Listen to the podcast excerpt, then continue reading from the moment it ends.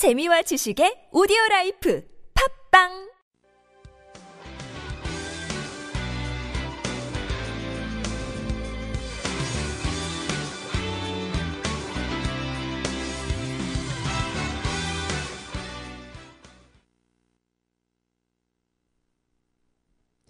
안녕하세요. 텐데시벨 청취자 여러분.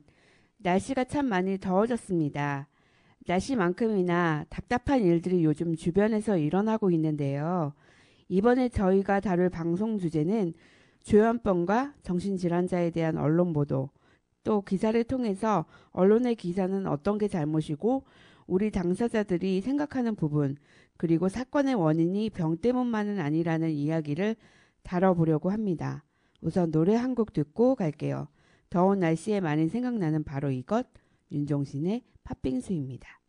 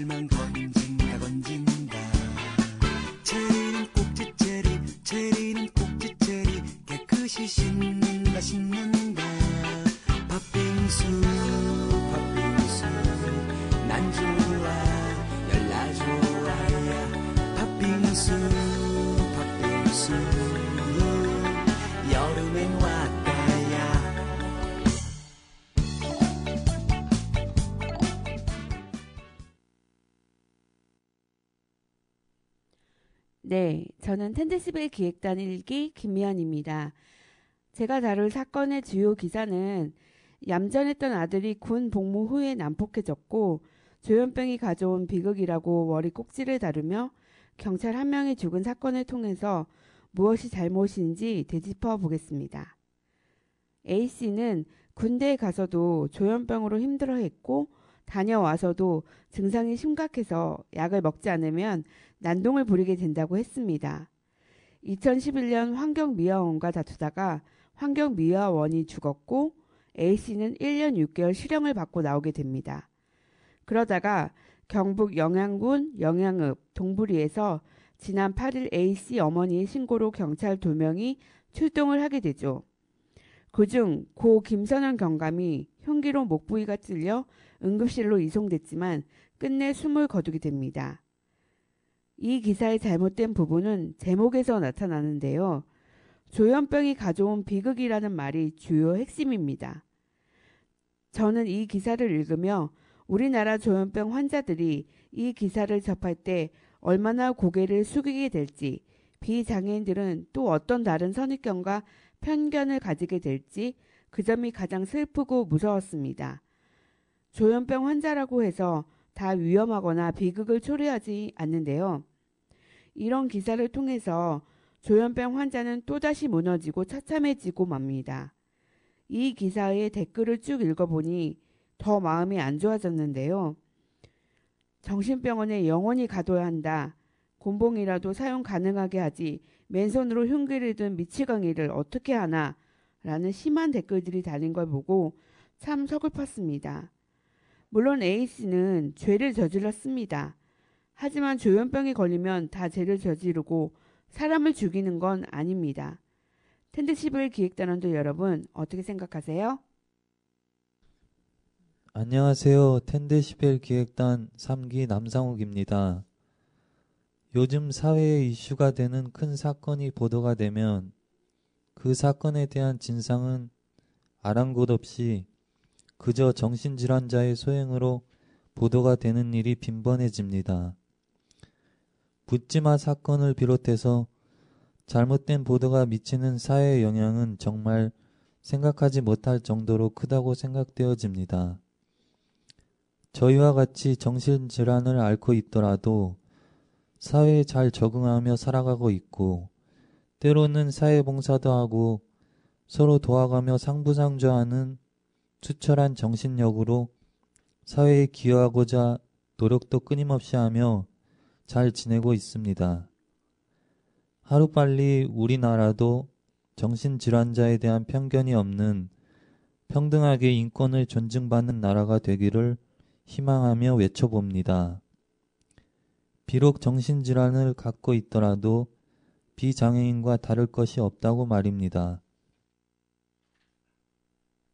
네, 우리가 방송에서 강조했던 적이 있는데요. 실제로 대검찰청이 작성한 범죄 분석 보, 보고를 보면 정신장애인의 범죄율이 비장애인의 10%에 불과하다고 합니다. 죄값은 당연히 치러야겠지요. 제가 말한 사건에서 A씨는 분명 사람을 죽인 범죄자이기 때문입니다. 하지만 조현병에 걸린 사람이 모두 이런 극악한 범죄자로 오인할 수 있게 기사를 썼다는 점에서는 무척 실망스럽고 그저 한숨만 나올 뿐입니다. 조현병에 대한 언론 보도 기사 이제는 조금이라도 달라져야 하지 않을까요? 여기서 잠깐 노래 한 곡 듣고 갈게요. 우리 당사자들은 비상을 꿈꿉니다. 우리 정신장애인 당사자를 잘 모르는 사람들을 향해 부르고 싶네요. 러브홀릭스 Butterfly.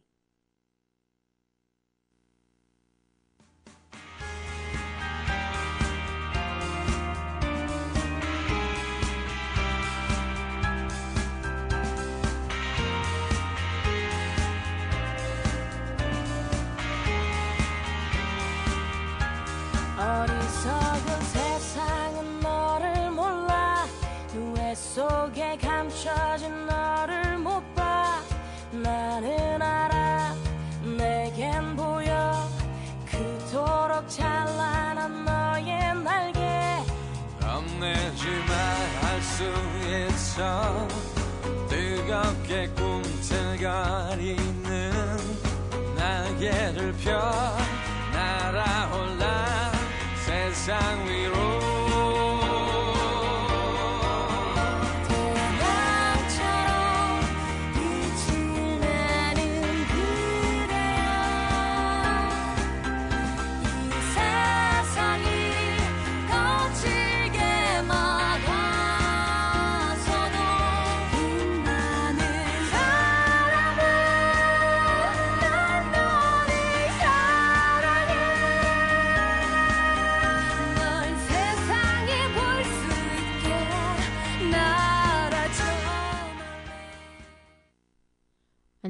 안녕하세요. 텐데시벨 기획단 사기 최울이에요. 폭염 때문에 힘겨운 우리는 자비 없이 쏟아지는 자외선만큼 정신장애인을 힐난하는 기사거리를 들고 찾아왔어요. 제가 말씀드릴 기사에 대해 살펴볼까요? 지난 7월 1일 달리는 남해 고속도로 버스 안에서 20대 여성이 흉기 난동을 부린 사건이 있었는데요. 여성은 조울증을 앓고 있었고 단약을 한 상황이었다고 합니다. 여성의 흉기에 B씨가 중, 중상을 입어 의식 불명이 되었다고 해요. 이 기사를 비롯해 범죄 살인 기사들이 모두 정신병 살인으로 제목을 내걸고 클릭수 이슈화되기 위해 아둥바둥 하고 있어요. 자, 여러분, 무엇이 잘못된 걸까요? 정신장애인인 제가 말씀드리자면, 조울증이라고 해서 모두 범죄를 저지르는 것은 아니에요. 또, 조울증 약을 끊었다고 해서 모두 범죄를 저지르는 것도 아니에요. 만일 모든 정신장애인이 범죄를 저지를 확률이 높으면 얼마나 많은 범죄자가 나타날까요? 조현병만 해도 50만이 되는데 말이죠. 이 기사의 잘못된 점은 그뿐만이 아니에요. 기자는 정신장애를 가진 범죄자라는 것을 부각하며 시민들의 편견을 일으키고 있어요. 과연 정신장애인은 멀리해야 하고 무섭고 범죄를 일으킬 확률이 높은 사람일까요? 아니에요. 우리는 그저 평범한 일반인일 뿐이랍니다. 저 같은 경우 취업하고 싶고 결혼을 꿈꾸고 있고 남자친구와 연애하는 상상을 하고 친구들과 문화생활을 즐기는 그런 평범한 사람이에요. 많은 정신장애인 당사자분들이 그렇다고 생각합니다. 저와 다른 것을 바라는 분들도 있으겠지만 각자 좋아하는 것이 달라서 그래요. 바로 여러분들처럼 말이죠. 당사자들을 선입견을 품고 바라보지 마세요. 당사자들은 제각기 너무 달라서 딱 어떻다고 정할 수 없답니다. 확실히 말씀드릴 수 있는 것은 범죄를 일으키는 당사자보다 평범히 살아가기 원하는 당사자들이 훨씬 더 많다는 것이에요. 최근 여러 매체를 통해 여러분들도 힘들게 살아가고 있다고 들었어요.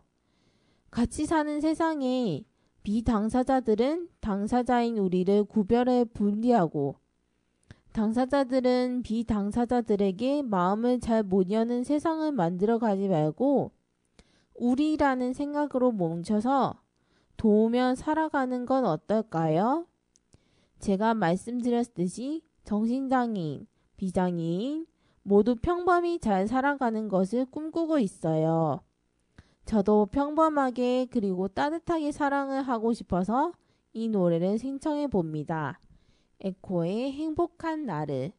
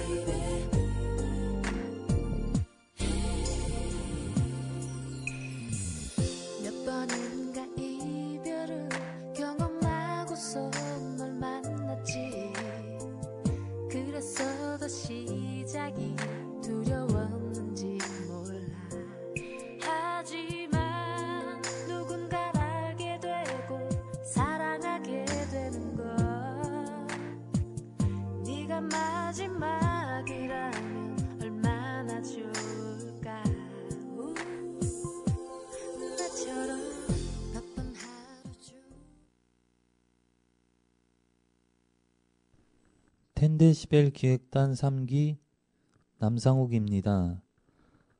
저도 조현병에 대한 뉴스 기사를 가지고 저의 의견을 말해보고자 합니다.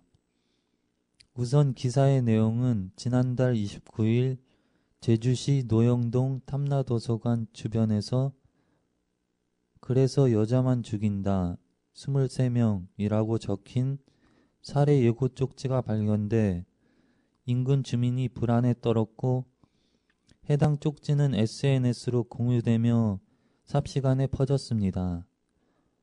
제주 경찰도 배포자에 대한 수사에 나선 끝에 배포자를 지난달 30일에 검거했습니다.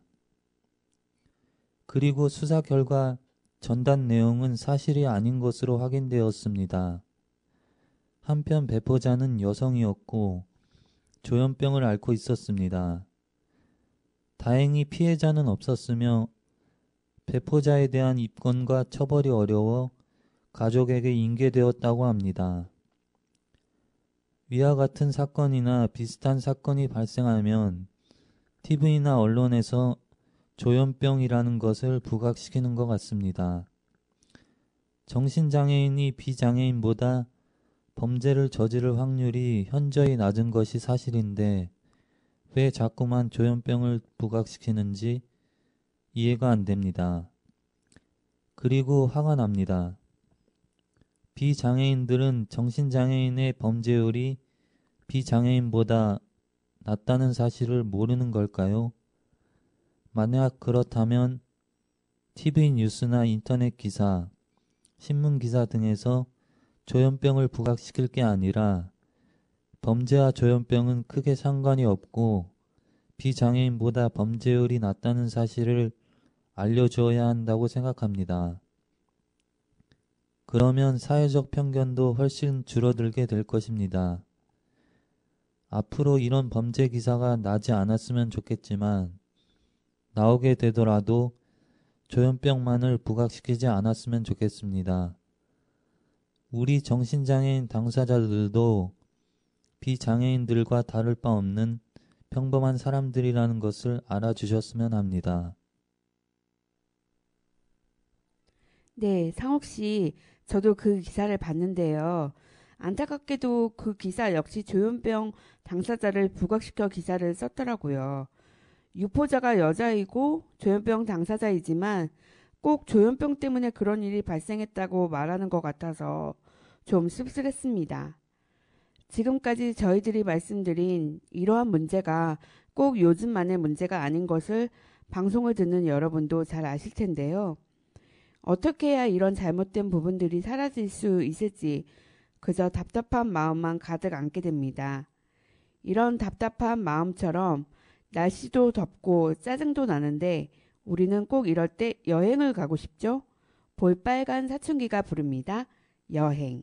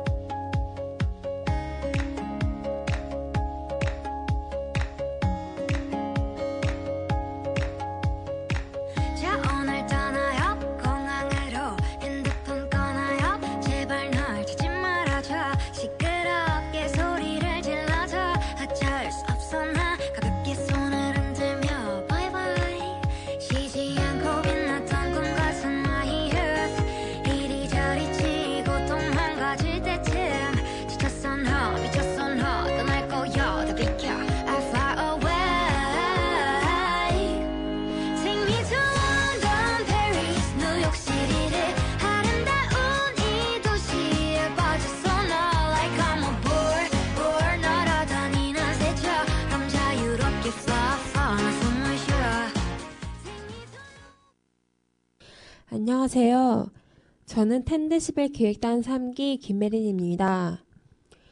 저는 디즈니 애니메이션 페르디난드라는 영화에 빗대어 이러한 현상을 설명하고 싶습니다. 그 영화에서는 몸집이 아주 거대한 소 한 마리가 등장합니다.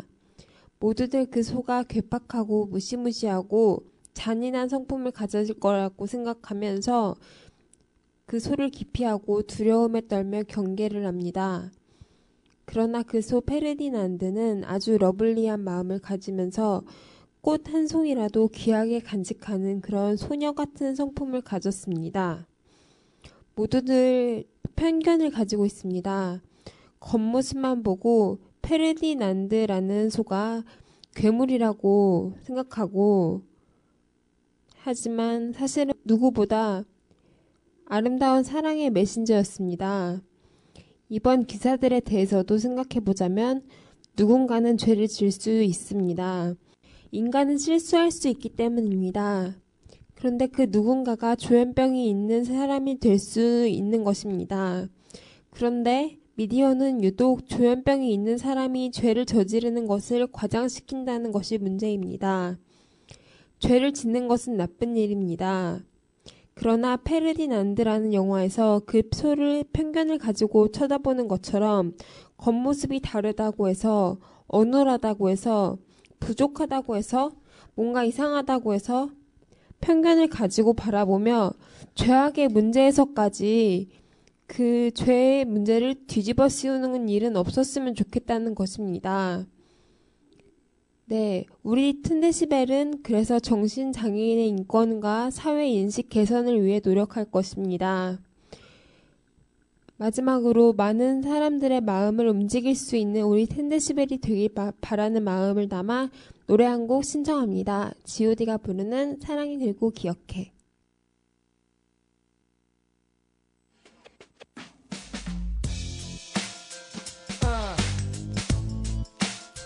사랑하는 사람을 보내야만 했던 모든 사람들에게 바칩니다.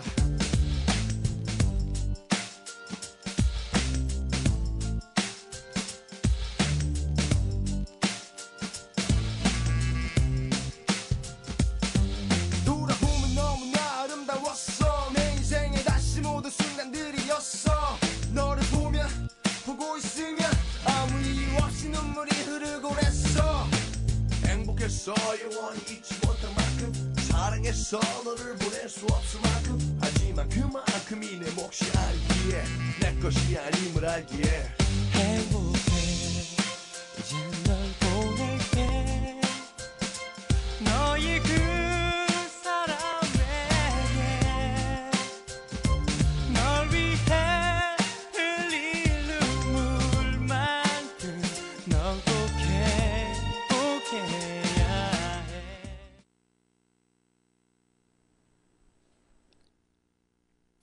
이번 방송을 통해서 저희가 말씀드리고 싶었던 단 한 가지는 정신장애인들이 모두 범죄를 저지르는 사람들은 아니라는 것입니다.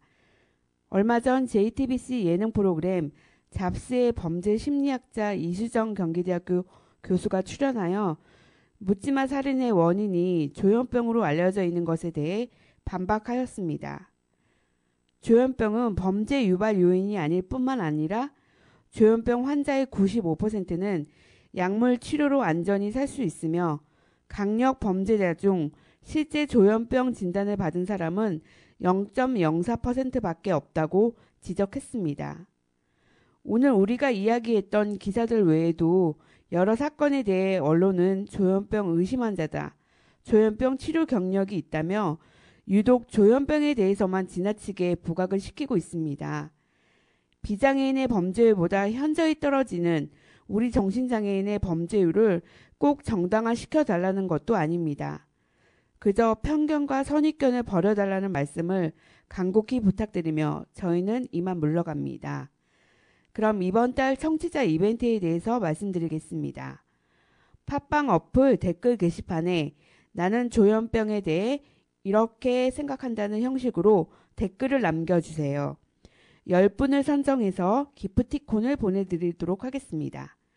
다른 때보다 기획 단원들의 개인적인 사정으로 방송에 참여하는 인원이 적었습니다. 이 점 양해 바라며 다음에 만날 때까지 모두 건강하게 지내시길 바랍니다.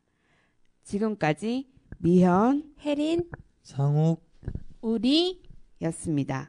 더운 여름 저희는 토이의 뜨거운 안녕 남기며 이만 물러갈게요.